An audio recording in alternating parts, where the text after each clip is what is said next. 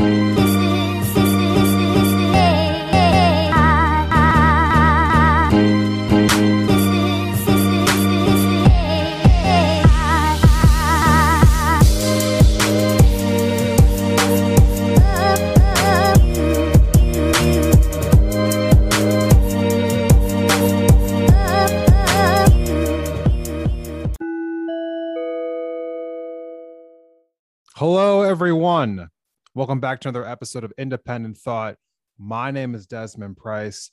Thank you for those of you who are listening to this podcast for your first time. This is your first listen. Welcome to the podcast. For those who are coming back as subscribers, much appreciated. Thank you for being subscribed to the podcast.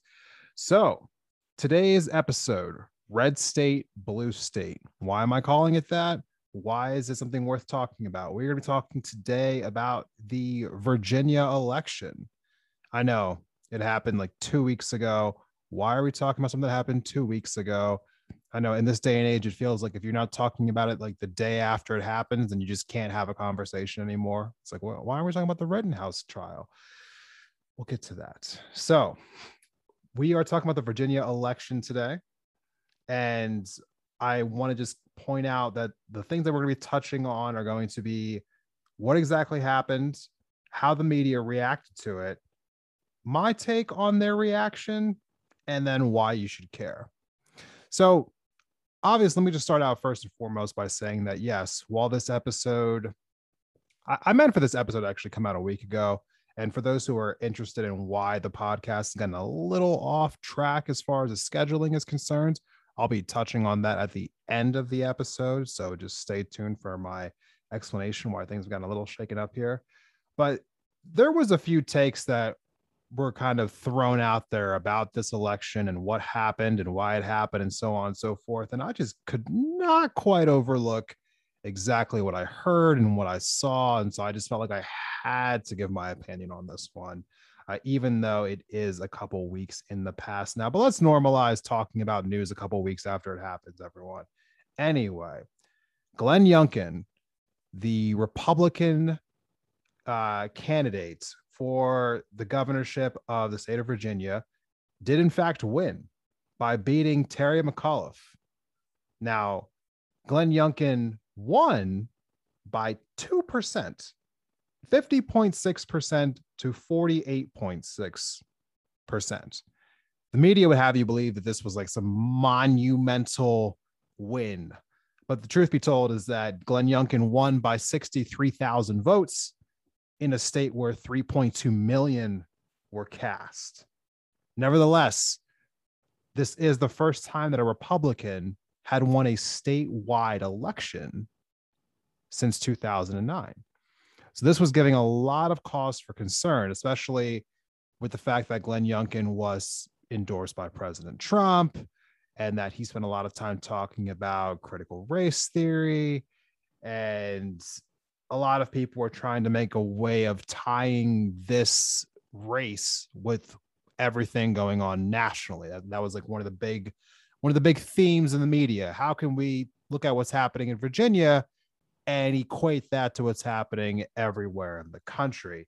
And they had all kinds of reactions to this this defeat of a Democrat in Virginia, where the Democrats have been undefeatable for the last decade or so, not only having the governorship, but also having two state two senators who are blue, I believe every member of the House uh, in Virginia. No, I'm sorry, not, not the congressional House, but the state House. I think was all like was run by Democrats. The state Senate was run by Democrats. The Democrats had complete control over the state, and to see a Republican win, it just it felt like a lot of people were very shocked by this, and they they couldn't figure out why. So they had all kinds of reactions.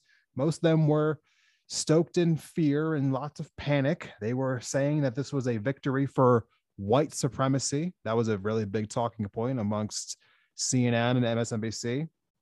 They were saying that the Republicans won because of critical race theory and because of wokeness, uh, because they were embracing the insurrection.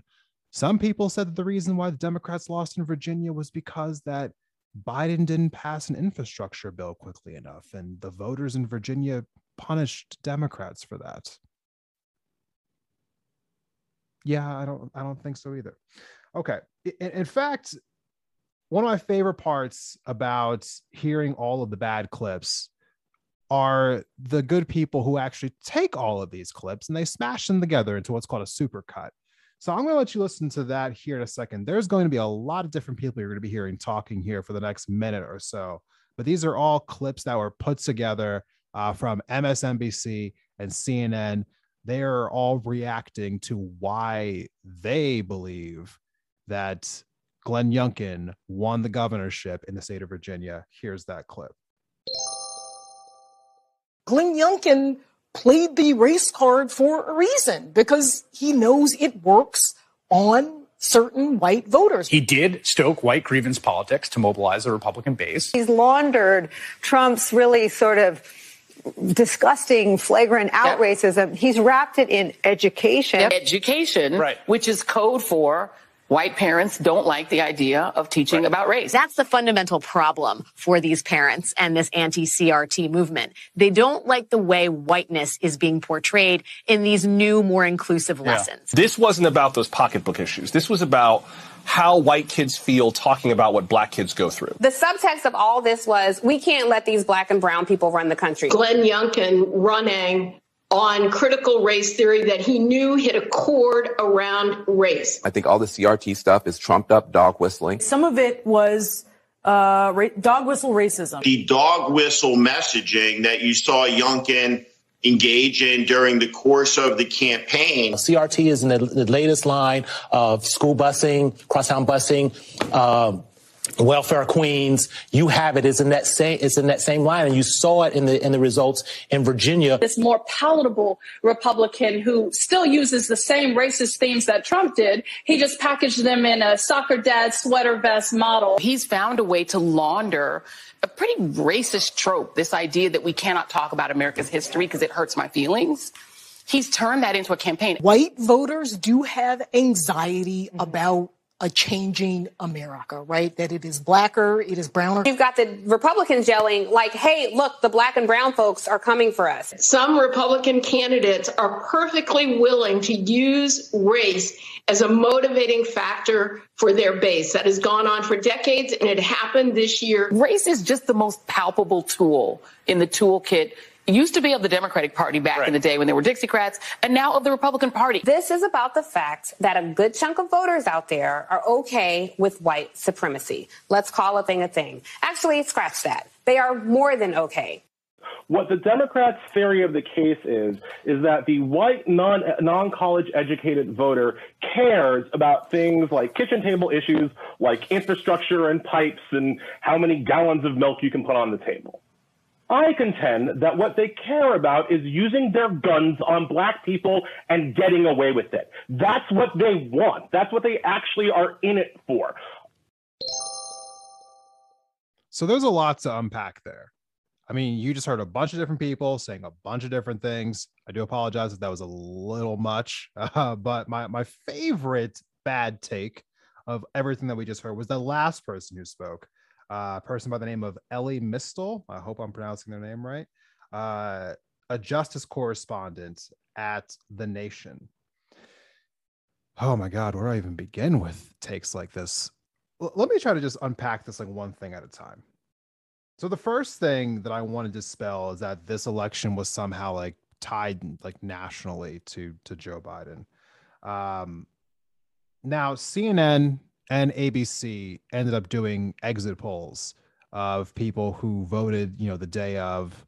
Uh, CNN in particular, their exit poll, asked close to 4,000 voters, um, just a variety of different questions. I'm going to focus on a couple of different uh, answers that were given. When voters were asked, did your decision today have any impact whatsoever um, because of Joe Biden? Like, did the president's, uh, did the president's job performance so far impact your decision to vote in in this governor election? And half of them said no. But to be fair, the other half did say yes. So it was a, it was a 50-50 thing. And so you can kind of look at that one of two ways. You know, I guess you can say that what's happening in Washington, D.C. was having a direct effect on what was happening in the state of Virginia. Uh, proximity, I'm sure, has a lot to do with that as well. But also, half the people weren't. But when you actually dig a little bit further into the details here, the two main issues that came up, and this was number one, number two, not only through CNN's exit polls, but also on ABC's exit polls. The number one thing that people were voting on in that election, the economy. Duh. I mean, it's always the economy. Uh, number two was education. Now, education was something that was focused on heavily by the mainstream media. They were trying to make this out to be that everyone was voting on critical race theory, either for or against it. And that was the reason why so many people were were voting, you know, like either for the Democrats or against the Democrats. Let, let, let me let me just pump the brakes on education for a second. The economy being the number one issue should be should have been very telling right then and there like in that moment. It should have actually caused everyone kind of pump the brakes and stop and say the economy. You know like, like what exactly is it about the economy that has everyone so worried? I mean there's a lot of different things that you could probably extrapolate from saying that the economy is your number one issue. But when i was going through listening to people talk about this it seemed as though people kind of just skipped right over that and decided to focus on education the end.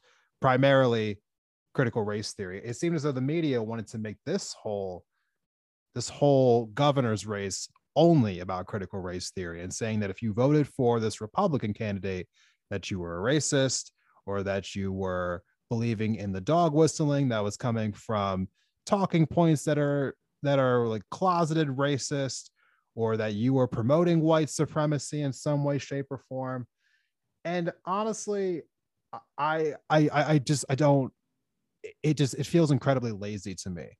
But let's be fair let me just be fair to one thing in particular. I'm sure that some people in virginia were in fact voting on this issue of critical race theory. As i've mentioned earlier in this season critical race theory isn't actually being taught in schools. But what is being taught in schools is I, I don't even know exactly how you would define it. Some people are calling it critical race theory adjacent, but but basically it's an enhanced version of history. But in some school districts, there has been like diver- diversity, you know, like equity and inclusion that's being incorporated into some of these schools.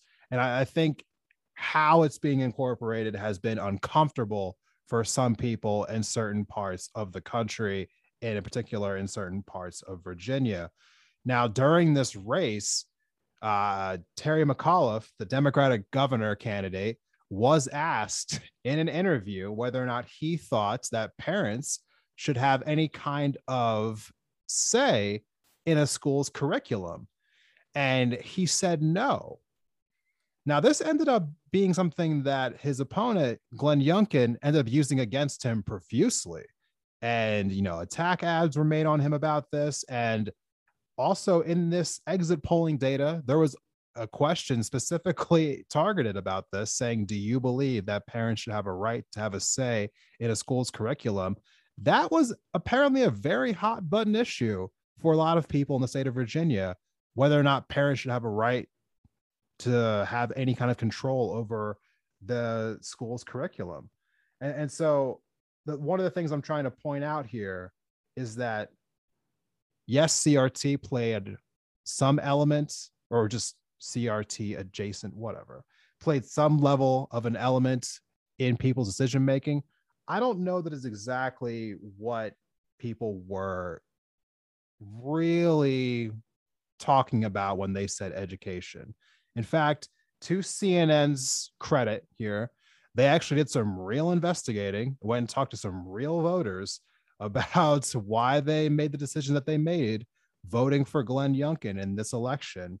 And they were asked what exactly it was, particularly about education, that they made that, that made that their number one issue. Here's the clip of these voters talking about that.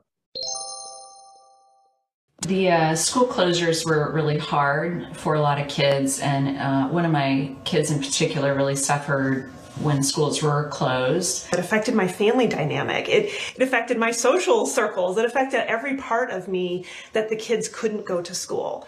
And so I had to figure out what can I do to make sure that that never happens again. And you feel like even right now, and not enough is being done to address their learning loss, and you view that as a crisis. We think Yeah. we- That's our an emergency. Our kids are in crisis. The learning loss is real. So we're in a situation where our kids are really far behind, and, and they need a lot of help. They need a lot of additional tutoring. They need a lot of additional time after school to help catch them up.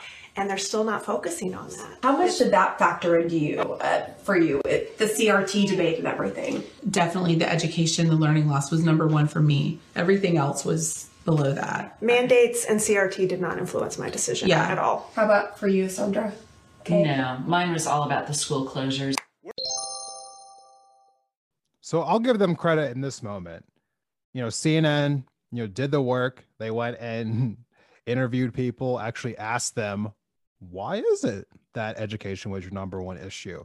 And so it's interesting to me that these women in this clip were unanimous in their feelings about the school closures and how that was why education was their number one priority, their number one topic, why they would shift to voting for Glenn Youngkin.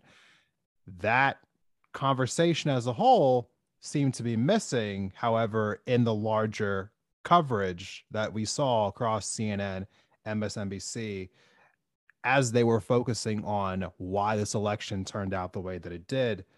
And honestly, that's that, that's part of what's very troubling about all of this because it, it just felt as though when you saw how the media was portraying the story, it was as if they were trying to turn this into some national referendum on critical race theory. But this is a very local example of why voters might flip to a different party in this particular case because of Virginia's uh, just remote learning policy in certain parts of the state. It seemed as though it was a very big issue for a lot of parents for a variety of reasons. And, and so, another thing to add on top of this is that it wasn't just one section of Virginia that actually drifted towards the Republican Party. When they did analysis on the state, found out that every single county in the state of Virginia actually went towards the Republicans. They moved away from the Democrats. Every single county, every one. A- And, so this notion that it's just like, you know, just like a few people who are somehow like racist or they are, you know, getting caught up in CRT, so on and so forth. I just I just don't know if that's quite a good enough explanation about what exactly happened in Virginia. And I know that some people, you know, the day after the election or the day of, you know, they were I saw this on Twitter, people were screaming about white women saying, "Oh, look at what white women have done and I can't believe that so many of them would vote Republican, so on and so forth." Okay let let me just give you just the truth of the statistics here because it's not quite exactly what it sounds like because when you look at the aggregate it, it shows you that yes white women did move you know percentage points you know like from democrat in 2020 to republican in 2021 but here's the data i want you to focus on a little bit i think it kind of tells a little bit of a broader story here white women with a college education in 2020 they went 58% for Biden. In 2021, they went 62% for McAuliffe. Now, white women who had no college education, in 2020, they went 56% for Trump. But in 2021, they went 75% for Youngkin. And I think, truthfully, that's where the actual like discrepancy is is that non-college educated white women for whatever reason actually went more towards Youngkin than they did even for Trump in this state. Now, I honestly am going to just level with you right here in this moment. I don't know exactly how to explain that's these statistics. I could probably give you a bunch of guesses. Uh, I could give you some educated answers as much as I can here. But to the original point that I wanted to make here, it's just kind of a lazy take to say that white women were the reason that Republicans or that Glenn Youngkin in this particular case got elected. It wasn't all white women. It was just a certain demographic of white women. But it, wasn't just even just this demographic of white women. In fact, white men also shifted towards the Republican Party. Black women shifted towards the Republican Party. Youngkin won a majority of the Latino voters in the state of, of Virginia. Now, the mainstream media, again, as you heard in that clip that I played earlier, they just wanted to make this about like, oh, well, people got caught up in in dog whistling, they got caught up in racism, they got caught up in just in wanting to enfranchise people who wanted to be racist towards black people. That just that is just a really just lazy take. I'm sorry. It's just it's a very lazy take. It's not indicative of what we're actually seeing here. And i'm sure that black women who decided to vote republican i think the the demographic went from 8% who voted for republicans in 2020 to 14% in 2021 and again the majority of latino voters i'm sure that those people aren't white supremacists but somehow they got labeled as such for voting Republican in this particular election. It just, it, it just not, it's not a good look. It, it, it really isn't. And, and the reason why I'm harping on this, the reason why this is so important to me, why I've been drilling this again and again and again, why I'm making the story about the mainstream media, they have an incredible amount of power and influence over the average everyday person. They have millions of people who hear them directly every single day, and then millions more who hear what they have to say indirectly through everyone who covers what they say, whether that's print journalism, independent media, uh, when people make memes and throw them around the internet. You know, they have an incredible amount of resources to actually thoroughly look at these stories and try to figure out exactly what's happening in these particular races. But Instead of doing that, they took the path of least resistance, tried to turn what happened in Virginia into a single issue narrative and then run with that narrative again and again and again and again, probably because it was generating a lot of clicks and a lot of watch time for them online and on TV. And I just got to tell you, you know, if the if the goal, you know, like is because you know I, I, think for most people if you're watching cnn and msnbc you probably know at this point in time that these two stations are basically just extensions of the democratic party. You know like they represent the democrats the way fox represents the republicans. You know they all claim that that's not the case but i think we all know otherwise right? And so if cnn and msnbc are supposed to be these extensions of the democratic party do you really believe that you're you know, going to shame people into continuing to vote for Democrats by telling people who voted for Biden in 2020, but then voted for Youngkin in 2021 that they're now all of a sudden terrible people and racist when somehow they weren't a year ago? Is, is that the take we want to give? I, I, just I just feel like it's incredibly it's incredibly lazy. and, and honestly, on top of being lazy, it's also misleading because the one thing that I saw again and again was just this absolute shock that a blue state like Virginia could elect a Republican for governor. Or also, what happened on the same night was that New Jersey almost elected a, a Republican for governor, and New Jersey actually is even more of a blue state than Virginia is. And so there was like, what is going on? I can't believe a Republican might almost win New Jersey. How exactly did that happen? But I just, it, you know what? Also made me even more sad was the fact that some of my independent news sources, who I routinely get media from, even they were having these takes like, oh, what does this mean if New Jersey almost goes red or Virginia goes red? Like, what does this mean nationally? Is this is this indicative of what's going to happen in 2022 or 2024? Look, I, I feel like this is the point where people just need to just just take a take a deep breath and actually just maybe do a Google search or two because it really isn't that hard to figure out exactly how how just a little overreactionary this actually is. Let me give you a few examples of what I mean. So, for instance, currently, Kansas, a red state, as red as you can possibly be, it went plus 20 for Republicans in 2016 and plus 15 in 2020 for Republicans. The state of Kansas currently has a Democrat for their governor. Laura Kelly is her name. In Kentucky, again, a state that went plus 30 for Republicans in 2016, plus 26 for Republicans in 2020. They have a Democratic governor. His name is Andy Beshear. Also, the state of Louisiana. I do have to tell you that it's a red state. It went plus 20 for Republicans in 2016, went plus 19 for Republicans in 2020.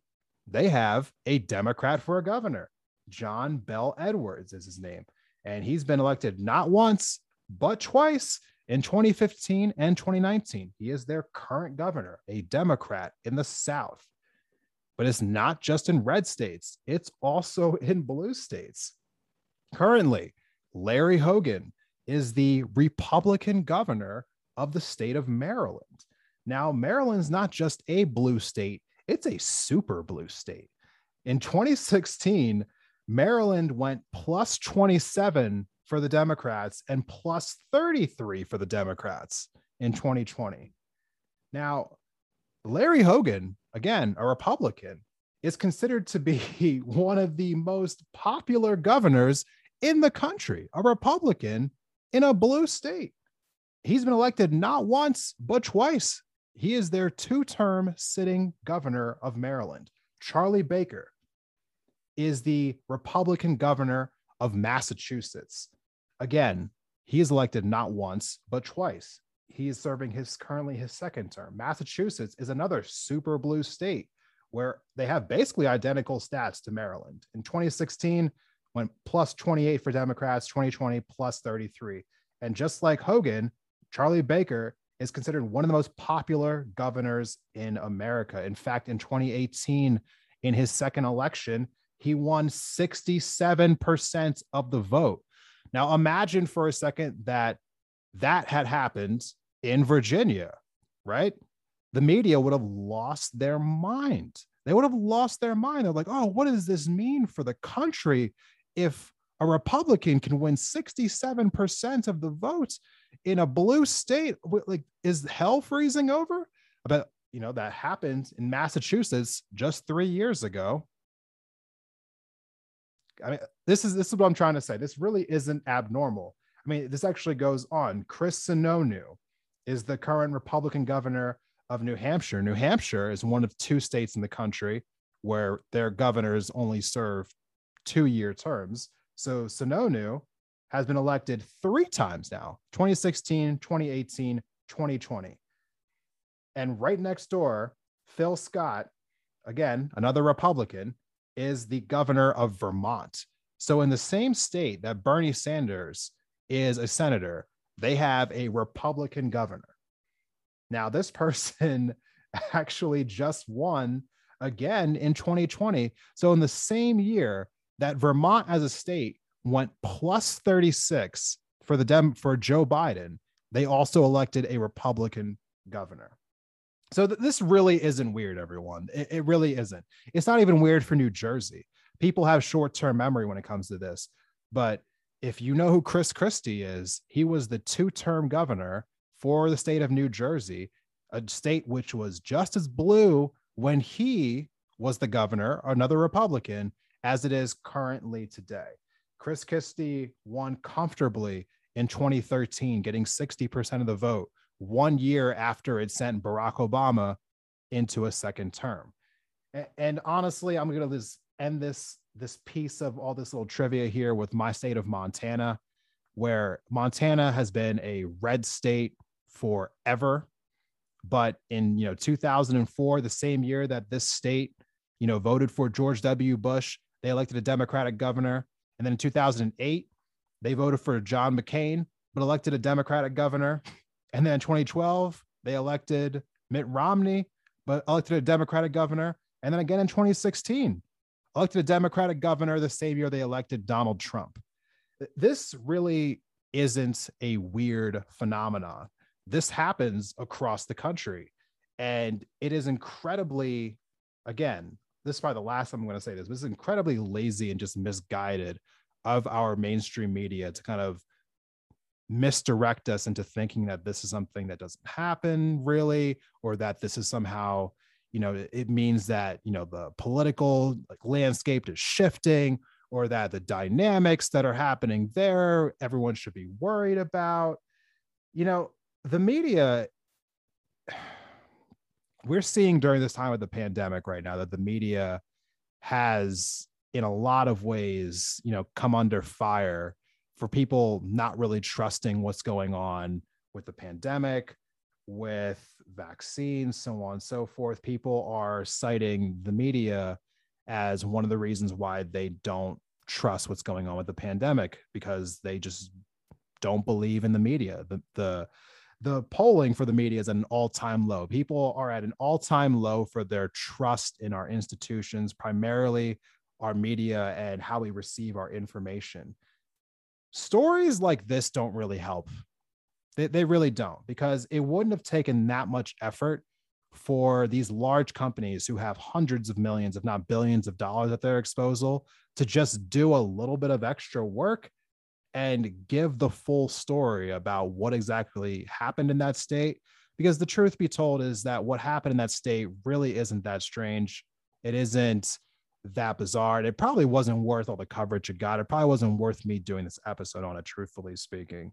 But I just wanted to kind of bring my take to you about all of this because the big takeaway that I want you all to know is that I, I understand that most people most people do in fact you know, absorb the news in a very casual way. You know, they trust the people that they receive their news from to be genuine and to be giving them the truth and the whole truth. And there's a lot of responsibility that comes with that. I feel that weight every time that I come on here and talk to you about anything. I spend a lot of time trying to research any topic that I make an episode on because I want to make sure that I'm being as thorough as I humanly can and it genuinely upsets me that I feel as though so many people in our country are kind of being fed narratives that are based on half truths or being based on just just lazy takes. And now there's so many people in this country who think that you know what happened in Virginia is actually just nothing more than just a bunch of people embracing white supremacy when really it's the truth is so much more complicated than that and honestly, on top of all that, that race was probably nothing that anyone outside of the state of Virginia ever needed to really hear about. But here we are. And so that's our episode for this week. Uh, we're going to take a quick break, everyone. And when we come back, I'm going to have my guest for this week. So make sure you stay tuned. We'll be right back after a word from our sponsors.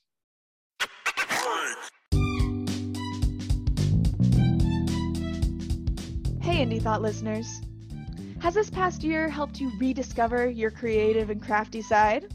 Well, then you're going to love our sponsor for today's episode. Bathing Beauties Beads is a full service bead shop in the heart of downtown Missoula.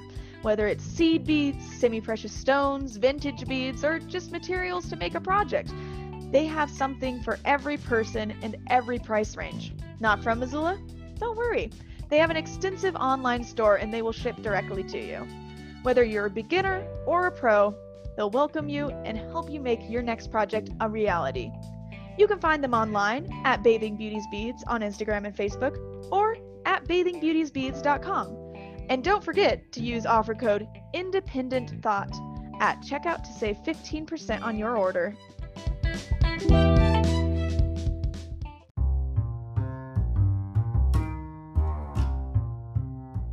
Betty's Divine is a locally owned boutique on the magnificent Hip Strip in downtown Missoula, Montana, that has been a fixture in the Mountain West since 2005.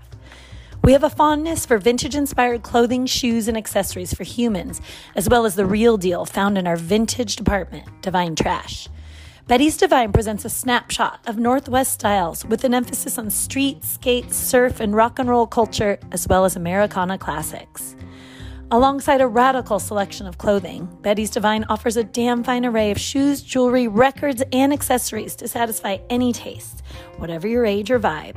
You can count on us to prioritize financial, social, and environmental responsibility without sacrificing the look. Visitors enjoy a lovely atmosphere, dreamy tunes, and the best customer service in the West. And you can shop us online at bettysdivine.com.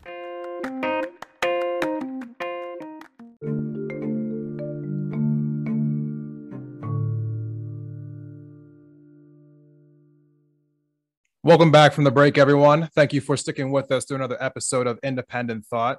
My guest for this week is Courtney V, the host of the Barbie Way podcast. Courtney, how are you doing today? Thanks for coming on the show. Hey, what is going on? Thanks for having me. I'm happy to be here.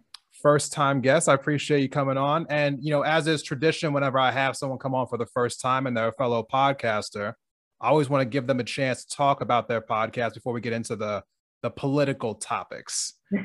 so, could you just tell me a little bit about what exactly was the motivation behind starting your podcast and what can someone expect when they come to check you out? Right. So, the motivation was just uh, free expression, creative expression, um, being able to connect with other people. So, a lot of my episodes in my first season was more so like personal journal style. You know what I mean? Like it was kind of experience I went through, and so many people connected with me. So that was more motivating than anything that kept me going. Yeah. Um, and listening to my podcast, I would say you can get a handpick of everything. Um, from obviously, we don't talk so much about politics as you do here, but maybe like relationships or some of the hot topics that are going on or just my views. I can't even think. It's really very versatile, very versatile in some of the topics that we talk about. Um, financial literacy, a lot of things that go on in the Black community. Like I like to shed light and advocate on certain things like that. So, right. yeah, that's pretty much it. Yeah. So, you know, that, that's interesting that you say versatile because I know that a lot of podcasters like to keep it simple or or like in, in one lane niche you know they, they, they want to talk about one specific thing over and over and over again. They think that being versatile is actually a bad thing but you obviously don't feel that way. Why was it important for you to have like a, a wide array of topics on your podcast? Mainly because um i guess it's just who i am to be honest like i come with layers and there's certain things where i indulge in like these topics. Like I may be so into this and I may be so into that. And it's like just because I created the podcast, it's like I'm not gonna just it was really like again, free expression. So it's like whatever I'm thinking about at that time. You know what I mean? Like I just I kept it as that and just been me. So it's working. Yeah, absolutely. and so I think one of the things that I saw on your podcast recently, earlier this year, actually, yeah, I think it was not too long ago, you had an episode where you talked about vaccines and you seemed like you were a little bit hesitant, you know, in order to get the vaccine. Now, would you mind telling like me why you are hesitant to get the vaccine and what made you skeptical of, I guess, the government and pharmaceutical industry, so on and so forth? Right. So I was very much um, hesitant to even get the vaccine when it first came out, only because how fast it was. The ingredients wasn't even available to see what it was. Like it's possibly synthetic.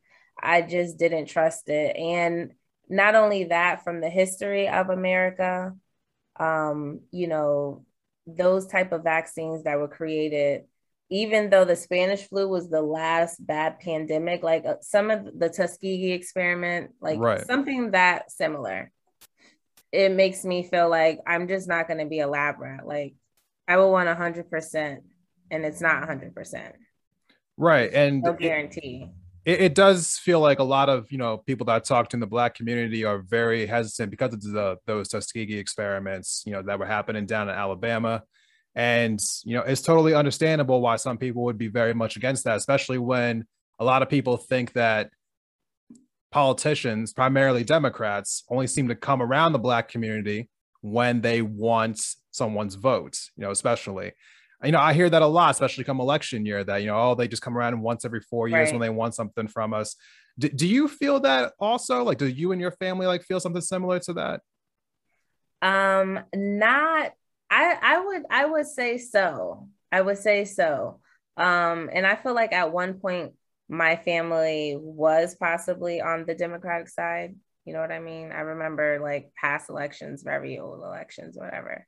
But today, I do feel like the Democratic side does that. And it's based on all of these programs that they have provided throughout the years. Like everything is giving, giving, giving. And I think they provided that for a certain community with a certain demographic.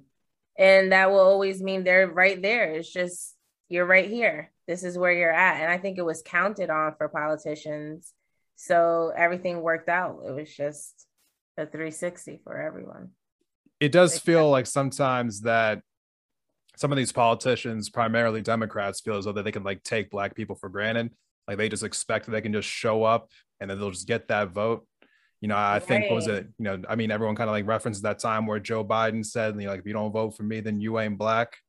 Right. Right. Not only that, he was in the barbershops and and and areas that you would never.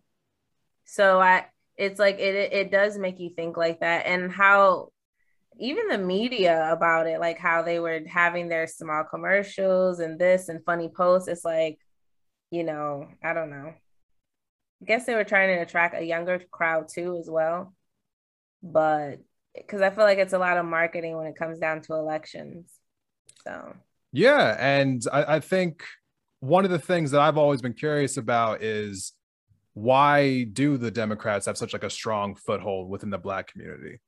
Right. Right. I mean, because it, it feels as though, you know, like after, you know, Joe Biden went to South Carolina and won that primary, you know, basically like everyone just like threw their support behind him. Like, why do you think that so many people are are behind Joe Biden particularly? I think so. To be honest, and to be honest, I think it's not so. It's not just a black thing for me, but I think it's about people who are comfortable allowing the government to to take care for them because that's what a lot of the a lot of it stems down to. Like when you see it, um, Joe Biden wanted to offer so much more. You know he wanted to give this away and give that away. And granted none of it the the student loans didn't even happen. But what i'm saying is he promised all of these things. I'm going to do this i'm going to do that. And people banked on that and had faith on that because i need that you'll do it for me i'll do it you know yeah i'll vote for you and i think that's what they pride on in the democratic party because they know these people need us so when you feel like these group of people need you then you know, I can tell them this and they'll go for that. But it never happens because even if they do give it to you, again, you're still confined in this bracket. You'll never move up or down. So it's like, why are we, why is that certain type of people relying so heavy? People just rely too much on help. right and i see that you know time and time again that people do more or less put their faith in politicians you know time and time again and it does feel as though they don't really deliver on the promises that they said they were going to make yeah, joe biden for instance said that he was going to just wipe away at, at least $10,000 worth of student debt to everyone in America. Now, all he has to do is just, you know, sign his pen and then it's done. Right. Hasn't done that yet. You know, do you think that instances like that kind of lead into people more or less just losing their faith in politicians and maybe kind of leads into why people are so distrustful of the government? I believe so. And I think it's because we actually see it more now. It's more televised than ever. I think this was one of the first elections where what they had the most votes ever. More people were aware, people were home because COVID, watching what's going on, seeing what's going on. I think he was able to outreach so many people and and the pressure probably made him do that. But I think now people get to see like he just wasn't a, a man of his word. I mean, not only that, this is so funny, but he was sleeping or falling asleep. I think it's so funny with the the name uh, Sleepy Joe when it comes to Joe Biden. Now, Donald Trump gave him that name. I, I didn't really think it was sticking that well. I mean, I mean, the man is old. I mean, he, he's he's pretty old. no, but- he he actually had a um it was circulating on Twitter a video of him kind of like it literally looked like his eyes were closed. He was dozing off when he was in a meeting. I think uh, I'm not even sure who it was, someone from Japan possibly, if I'm mistaken. Don't count my word, but he was falling asleep. Do you think that those things matter? Like, does it matter if a president is well? I mean, I mean, at 78 years old, he's an old old man. I mean, does do you think that matters at all? I think so when they know it's getting publicized because then it leaves room for people to, you know, like w- what I'm doing, formulate my own opinions. Why are you doing that? And then it's like people are going to do that anyway, but it's just like, I don't know. I don't, I don't think that would be acceptable. No.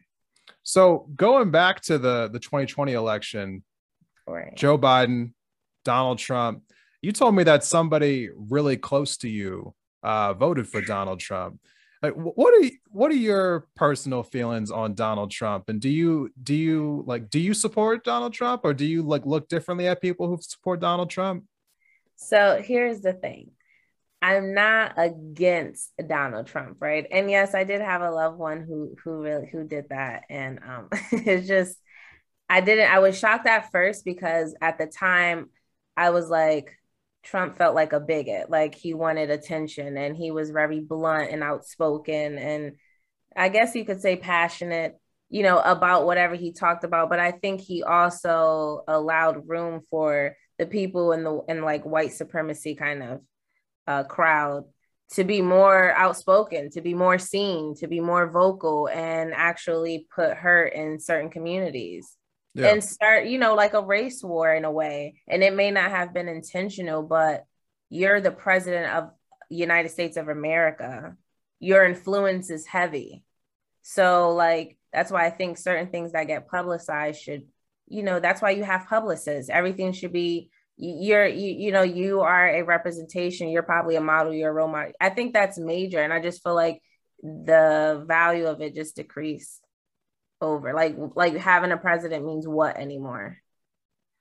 Uh Donald Trump. I mean, that's major, but I'm people. saying I'm saying like it's just like what's going on, you know? That's how it feels sometimes. It it felt as though Donald Trump more or less changed the whole landscape about what it meant to be a president. And I think the whole time I was trying to remind myself that that's not what it's supposed to be like you know, just seeing uh, kind of the things he was doing, seeing the rallies that he had. I did an episode last year where I watched six of his rallies leading up to doing my episode on him. And yeah, I mean, it was like a comedy show. I mean, I feel like he treated it like a performance. You know, he was trying to jazz right. the crowd up. He was, you know, bringing people on stage. He was, you know, walked off a plane to his to a theme song. I mean, just it's not but exactly what I'm thinking wrong? of a do president. Do you think it's kind of like um like a backfire into how America was just all built because like again what does it take to become the United States? I mean you know United States president what does it take? I think you have to be like 30 something 35. a US citizen. Yeah. And that's it. Last time I checked. I that's what I'm so like yeah.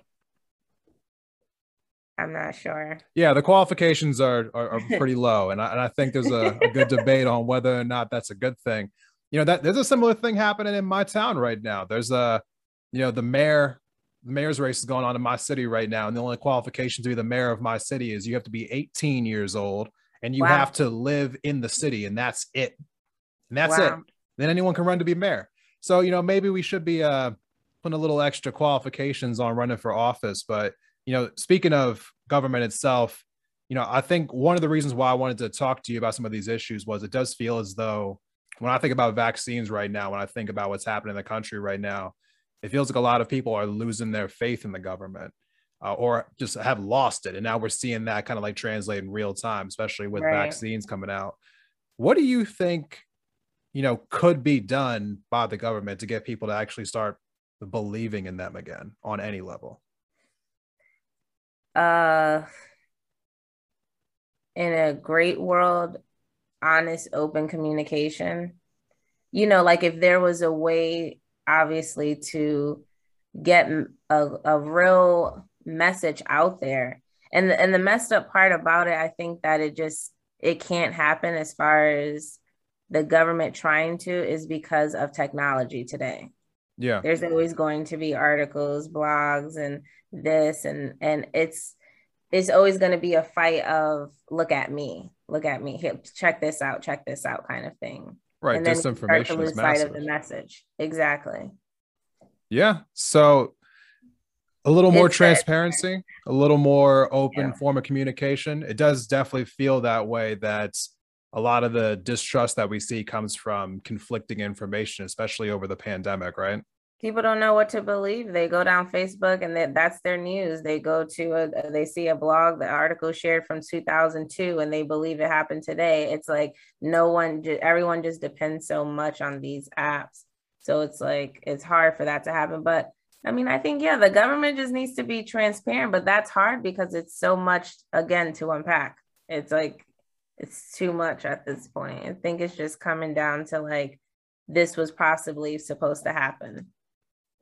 Absolutely. Well, Courtney, I want to say thank you for coming on the podcast today and talking to me about some of these issues. If people want to, if people, you know, want to find you and your podcast, where can they find you at online? Um, yeah, so if you do have Instagram, I am on there at with two uh, the Barbie way with two E's with a the, and that's on Twitter as well. And my uh tag handles as far as where you can listen to the Barbie Way podcast, um, Spotify, Apple Podcasts, Beaker or Breaker, I think it's called. Sorry, I can't even remember the name. Anchor, just pretty much everywhere you get your podcasts. All right. And we'll have some links for everyone down in the episode description. So I want to thank you again, Courtney, for coming on. For everyone else, we'll be right back after one final break with my final thoughts of the day. Stay tuned.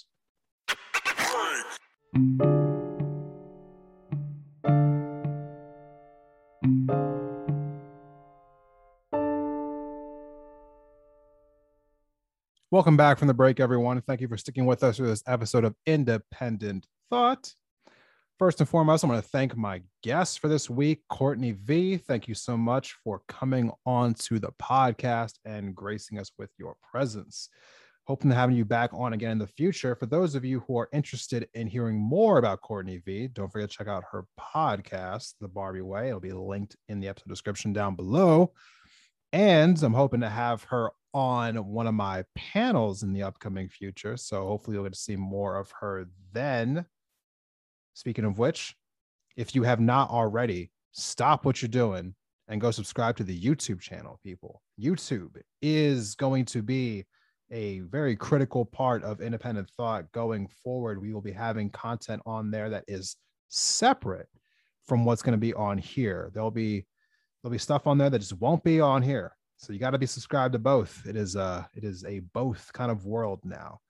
But speaking of the podcast, what you can expect coming next is I'm going to try to get a bunch of episodes put out in the next couple weeks here because I am behind a schedule. So usually you would get one or two episodes a week tops. That might be changing very soon here. So I can get kind of back on track here because the podcast has been a little delayed. As I'm sure some of you have noticed, uh, I was supposed to put out an episode last week. That did not happen. The episode from the prior week came out on a Thursday. Should have came out on a Monday. Everything is a little backed up right now. So, truth be told, as I said at the beginning of the episode, I'd give you my reason for the delay now. Um, your host has been having a variety of health problems, uh, and they have been keeping me mostly out of commission. Uh, I think is probably the best way I can describe it. I've been mostly out of commission for the last like few weeks here. Uh, it's been causing all kinds of issues for me. Um, you know, not going to get into a bunch of different details right now, but you know, medical stuff's kind of come up, and you know, it, it just felt like the best course of action was to kind of put the podcast down for a little while and just focus on recovering. Um, so that's what I did. And, you know, I've been having some ups and downs. You know, I actually had to go in for a surgery. Um, but, you know, hoping that things will continuously get better from here on out. But you know, the truth be told is I'm not sure if there'll be more delays with the podcast or not, but my hope is that there won't be. Hopefully, there'll be smooth sailing from now until the end of the season. Uh, but I will, uh, I'll keep you all updated on that. But hopefully, uh, it'll, again, it'll be smooth sailing. My season, if it ends on time, will now it should be ending in about a month. I have, I think, six or seven more episodes planned before the season ends. I'm looking to end the season uh, in the middle of December, about a month from today, actually.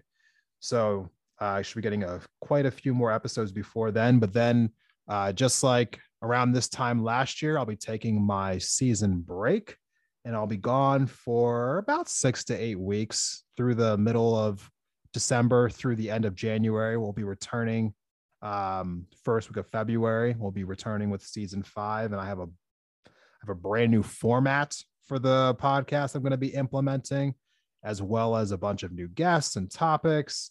Uh, so lots of things to look forward to, but I'll be touching more on that as we kind of get closer to the end of this season.